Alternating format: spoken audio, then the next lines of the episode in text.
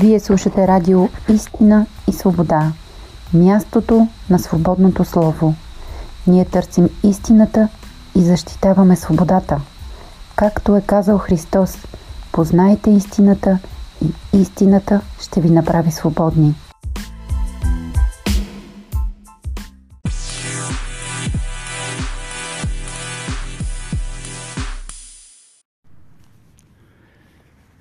Петата колона. Откъде идва този известен в политиката и историята израз пета колона?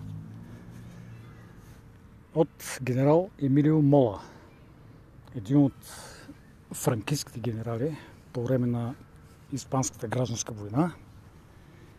В някакво интервю за вестник казва тази знаменателна фраза. В четири колони напредвам към Мадрид, петата колона действа в града. Имаме предвид, че там вече има действащи тайни части на армията на генерал Франко, които да подпомогнат преземането на столицата на Испания от напредващите други четири колони военни на франкистските метежници. Разбира се, има и други тълкования, че друг генерал го е казал, но това не е толкова важно. Изразът така или иначе е наличен и го има в световната история. Като говорим за пета колона, можем да споменем руската пета колона в България, която е налична от вече близо 80 години. Че даже и повече. Ако приемем за начална точка на внедряването на съветските и после руските агенти в България. 1923 година, когато точно тяхните петоколонници, комунистите, правят един метеж, наречен кой знае защо септемврийско възстание 23 година, а това си е чиста проба метеж, организиран, финансиран и подкрепен от чужда враждебна държава, каквато е СССР тогава. И от тогава реално си имаме тази пета колона. Даже някои биха върнали годините още по-назад, от 1919 година, когато московски агенти разцепват БРСДП, една хубава центристка национална патриотична партия в България, създадена от Димитър Благоев, но те успяват да отцепят едно крило и да направят БКП, която става секция на комунистическият интернационал. Тоест, доказани и не криещи се изобщо предатели, които работят за чужда държава, финансирани са от нея, обучавани са в СССР, получават от там инструкции те ги изпълняват стрикно в България. Така че можем да приемем 1919 година за начална точка на петата колона в България. Или вече 103 години тя си е налична. Ови, след 30 години така наречена демокрация, руската пета колона продължава да е активна, да се внедрява все повече и повече в българската политика, държавно управление, стопанство, култура, идеология, че даже и духовност и действа необезпокоявано. Ако отворим в интернет търсачката за руски агенти, като ключова фраза, ще намерим десетки публикации. Има ги в ДАНС, има ги в полицията, има ги в армията, има ги в, особено пък в Държавна агенция разузнаване, има ги в военното разузнаване, в Министерството на отбраната и къде ли не още. Имат техни фирми в България, които финансират техни медии, които сеят русофилство и путинизъм. Те не се и крият. Те се знаят от тези, които трябва, но точно тези, които трябва да се вземат с този въпрос, явно не го правят, а може би, защото там има също такива руски агенти. Тоест, петоколонниците на Путин и на руската имперска политика продължават да си работят необезпокоявано и в България до момента. Така, но нека да ги разделим на няколко подгрупи. Най-напред платените. Те са ясни. Отворете кой да е сайт на медия, която бълва про-руска пропаганда и не се и крие. Прави го абсолютно свободно, поради това, че все още има някаква свобода на словото в България. И ще видите кои са те. Със сигурност 100% от тях са финансирани от руски фирми, руски неправителствени организации или пък нелегално, с куфарчета с пари. Не рубли, разбира се, по-скоро евро или долари.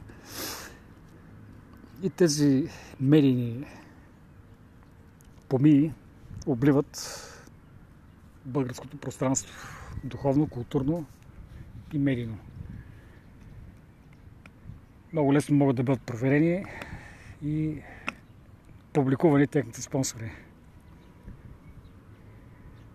Тая част, платината е ясна. Има ги в създадени от тях организации и партии и неправителствени организации. Съюз на русофилите, всякакви там политически партии, като Атака, Възраждане и други такива, които дори не се и крият. Някои от тях имат официални регистрации, други пък са създадени като движения, неформални организации. Те нямат никаква регистрация, но и те получават финансиране. И като цяло това е една трета от всичките. Тези, които са платени и работят дори съзнателно против интересите на България, против интересите на родината си, т.е. те извършват едно национално предателство. Има обаче една друга група, която условно да я наречем русофили. Ако първите бяха платени агенти, петоколонници, русофилите са тяхното блато. Едно благодатно, зловонно езеро, помина яма бих казал, върху което израстват отровните цветя на платените путинофили. Тяхните медии, организации и активисти. Това блато, съжаление, го има отдавна и в своята нова история България не можа никога да се прибори с него както трябва. Дори при Стефан Стамбулов, който управляваше с желязна ръка и успя да потисне проявите на русофилите, предатели, но не можа да ги изкорени. След смъртта му и по-точно след управлението на неговия наследник, премьерът Константин Стоилов, те продължиха своята дейност в България, после се преляха в БКП, после управляваха 45 години, като България беше съветски сателит или васална държава, можем да наречем. И, за съжаление, тези хора останаха дълбоко вкоренени в момента, в последните 30 години демокрация, вкоренени като политически, стопански идеологически структури, които до момента ги има и действат необезпокоявано. На блатото, което им дава хранителната среда, са тези русофили, които са достатъчно като процент, близо 25% от населението, по някои данни, които имат някаква идиотска представа за руснаците като по-големи братя, като освободители, и то двойни забележите при три руски завоевателни войни против България, две от които за тях успешни, които унищожиха първото и третото българско царство. Във втората война ние ги бихме и свърлихме от наша територия, руските завоеватели. Та при три войни между Русия и България, започвани винаги от Русия, винаги с завоевателни цели и винаги с огромни жертви дадени от българския народ, та при тези три войни до момента има идиоти, които твърдят, че руснаците били братя и освободители. Да видим откъде е този мит. Те ни освободиха от турското робство. Така ли? Ами един въпрос. Ако толкова са обичали братите славяни българите, да, чак да започне една война през 1878 година против Османската империя и като крайен резултат България да получи някаква полунезависимост, да видим дали го направиха безкорисно, защо го направиха и какво друго можеха да направят. Ами, например, ако толкова обичат братите славяни, руснаците можеха да дадат свобода на братската им Полша, която те владееха, поне половината от нея. Другите части бяха в Германия и Австро-Унгарската империя, но основната част беше в Русия. Варшава, даже като столица, сегашна на Полша, беше център на руското полско княжество, което беше присъединена територия към Руската империя. Та, ако царят, государ, император Александър II, освободителят, толкова обичал славяните, защо не даде независимост на Полша? Ми да ги беше оставил да се отцепят да направят своя собствена държава, като толкова държи на славянското братство. Не, той никога не го направи.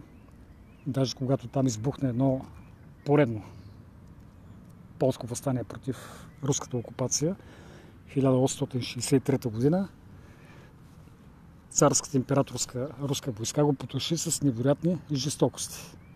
С убийства, палежи и всякакви други репресии.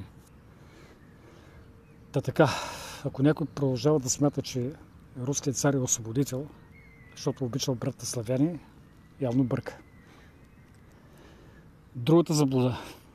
Откъде е тая думичка освободител? Александър II е освободителят. Защото освободи България ли? Поне в България половината така мислят. Но не е така. В историята винаги има грешки, които не знаем защо стават някакви митологеми. Това е поредната митологема. Царът Александър II е наречен освободител в Русия, защото ликвидира крепостното право. Да, 1861 година той забранява крепостничеството. До тогава, забележете, 19 век, повече от половината 19 век, до тогава руският селянин е феодално зависим, т.е. той е нещо като роб, прикрепен към земята и имението на господаря си. Чак 1861 година руският император освобождава крепостните селяни, дава им пълни права и свобода и затова тържествено е наречен цар-освободител. А не защото освобождава България, както се мислят някои български русофили. Така, той впрочем е бил един добър за Русия цар, прави и други реформи, демократични, създава общинско самоуправление, отделя много внимание, време и средства за образованието на Русия, създава училища, създава огромна мрежа от учебни заведения, които да просвещават този руски народ. Има и доста други реформи, но не това е целта на днешното предаване. Така, просто коментира грешката да го наричаме освободител, защото бил освободил нас. Вместо да освободи Полша, например, която му е под контролна територия. Да продължим нататък. Какво става при така нареченото освобождение? Ами първо, Русия преди да тръгне на война с Турция, подписва две тайни споразумения, по-скоро договори с Англия и с Австро-Унгария. И в двата договора има няколко много интересни клаузи. Че Русия няма да създава голяма българска държава на Балканския полуостров. Ще бъде ограничена между териториите на Дунав и Стара плана. Това първо. И там ред други неща. Как няма да има излъз на море, на бялото, примерно, където живеят българи. Как няма да присъединява територии в посока Македония, и Тракия и така нататък. Как ще бъде запазена като васална територия на Османската империя, т.е. дори няма да има пълна независимост държавица, която те ще направят евентуално.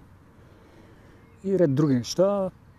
Разпределя се територии между Австрия и Русия. Австрия получава обещание да получи било с военна сила, било по друг начин, в резултат на някакъв мирен договор, Босна и Херцеговина. То така и става, между другото, на Берлинския конгрес.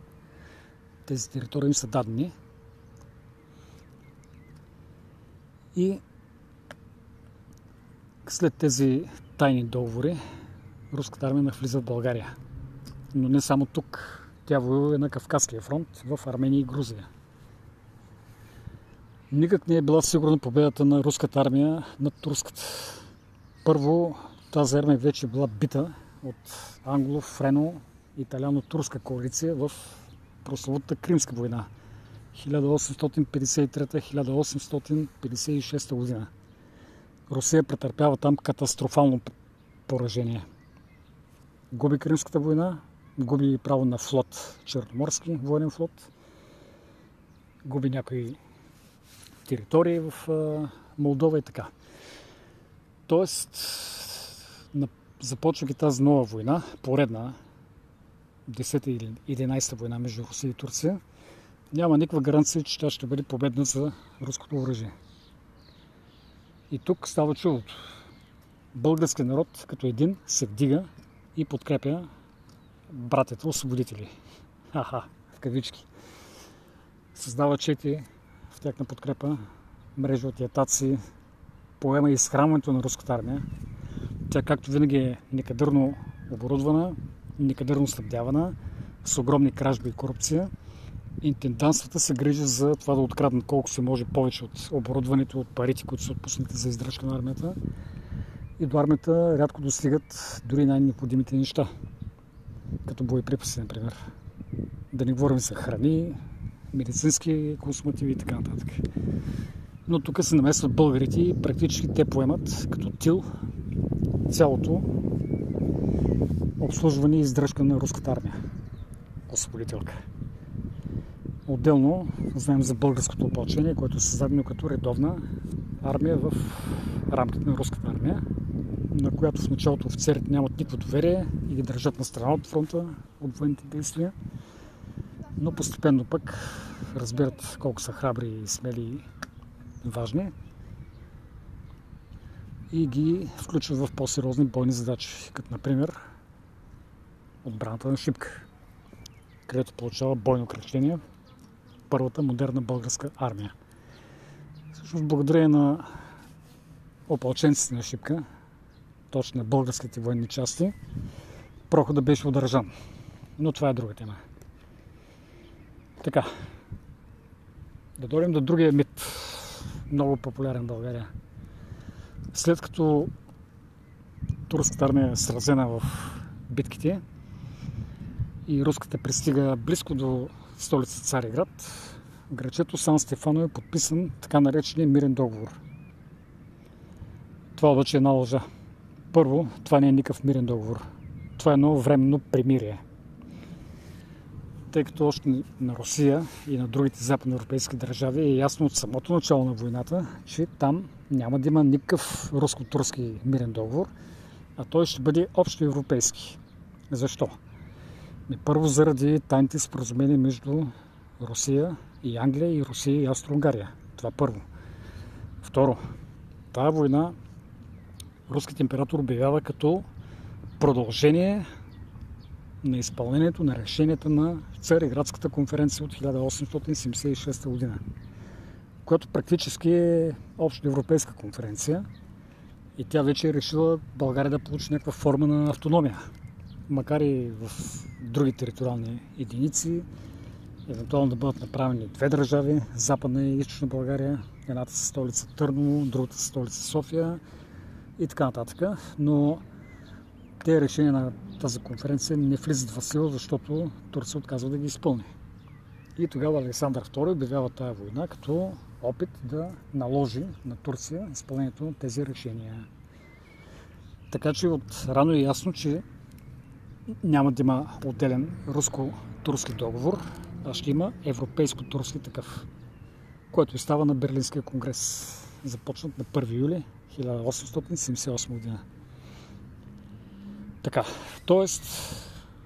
Сан-Стефанският договор не е никакъв договор, е едно най-обикновено временно примирие, което фалшиво дава една иллюзия на българите, че е създадена голямата Сан-Стефанска България – със столица Пловдив, която е на две морета, черно и бяло.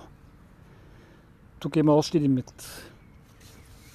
Някой непрекъснато набива в главите на публиката, че това било цялата територия на България. Ами това не е верно.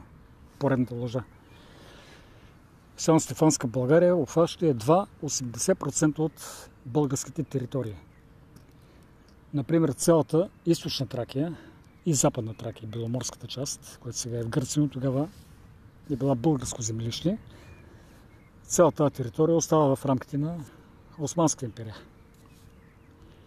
Северна Добруджа руснаците дават на румънците, като тяхни съюзници във войната. Никой не пита българите. Дават ли се тази територия? Напротив, тя е отцепена и дадена на Румъния директно. Сметка на това, Русия пък отнема от Румъния Бесарабия. И тъй като Бесарабия е единственият достъп на Румъния до Черно море, като и го отнемат, като компенсация, дават Северна Добруджа, за да имат пак достъп на Черно море.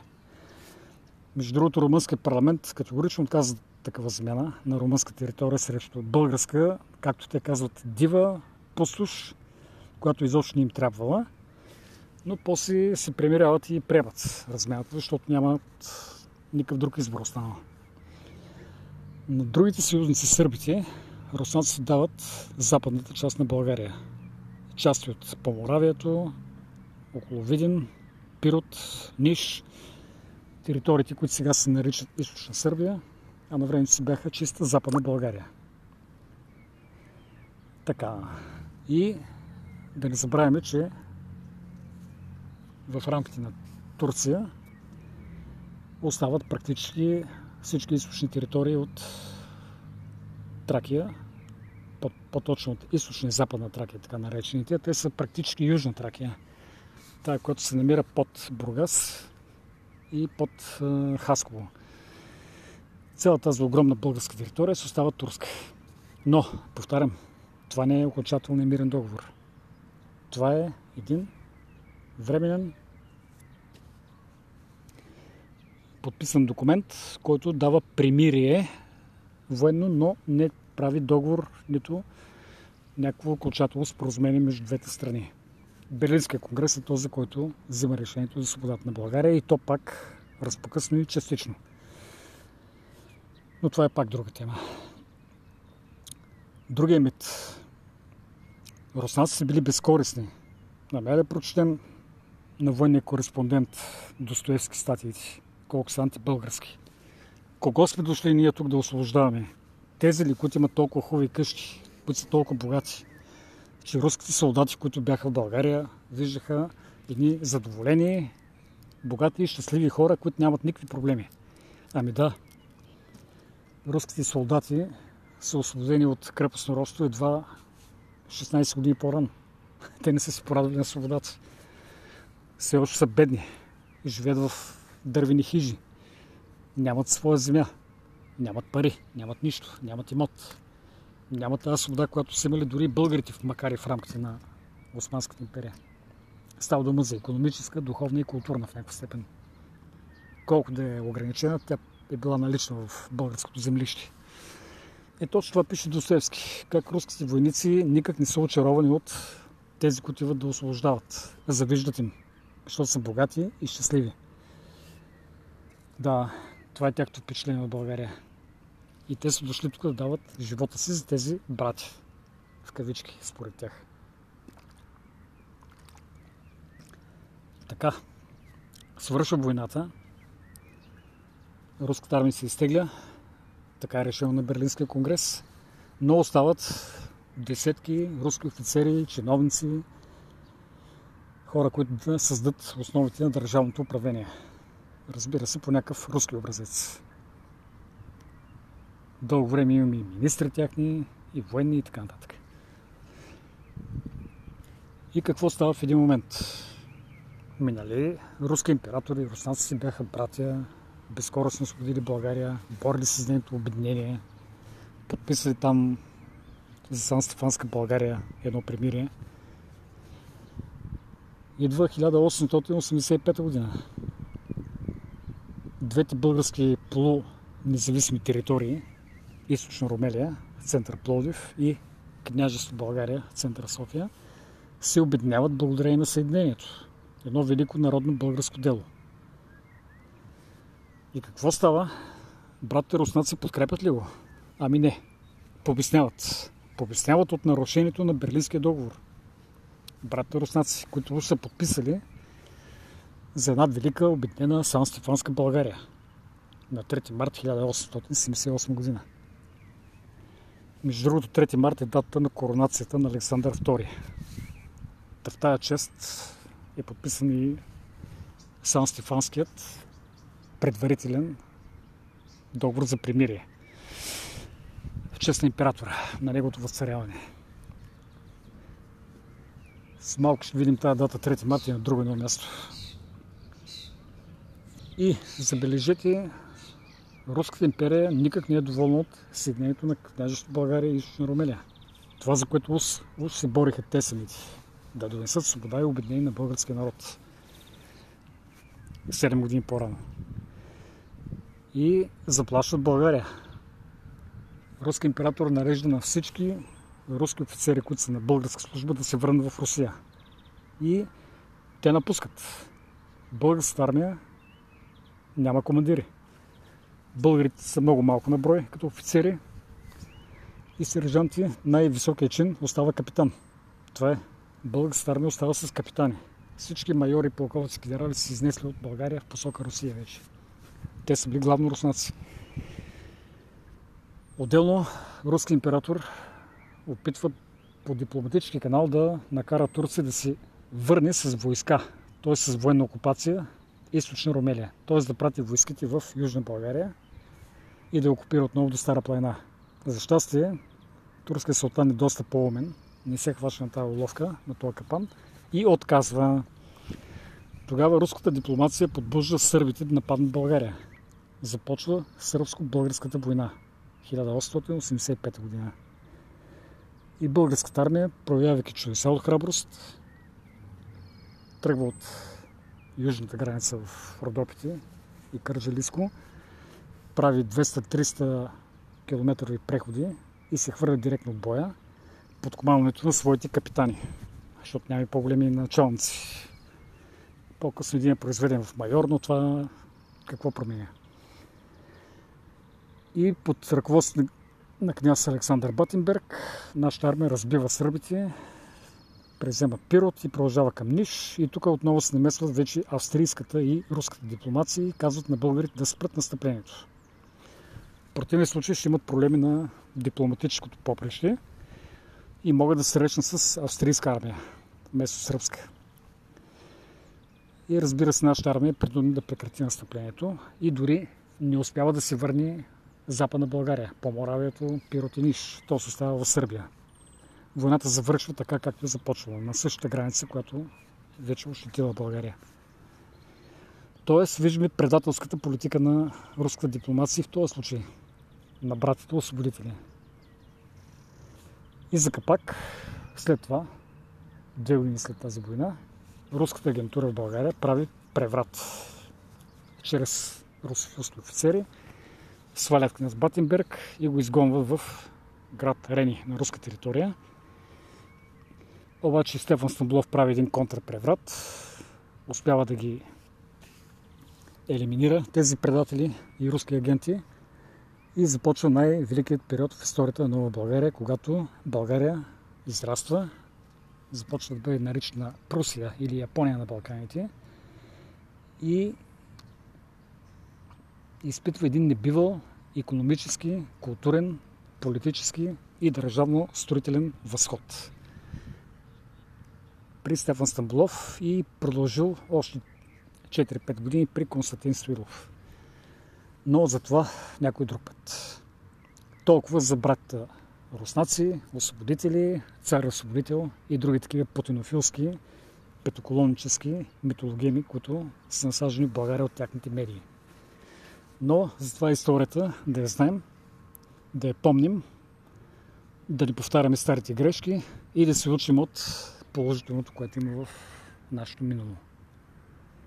До нови срещи!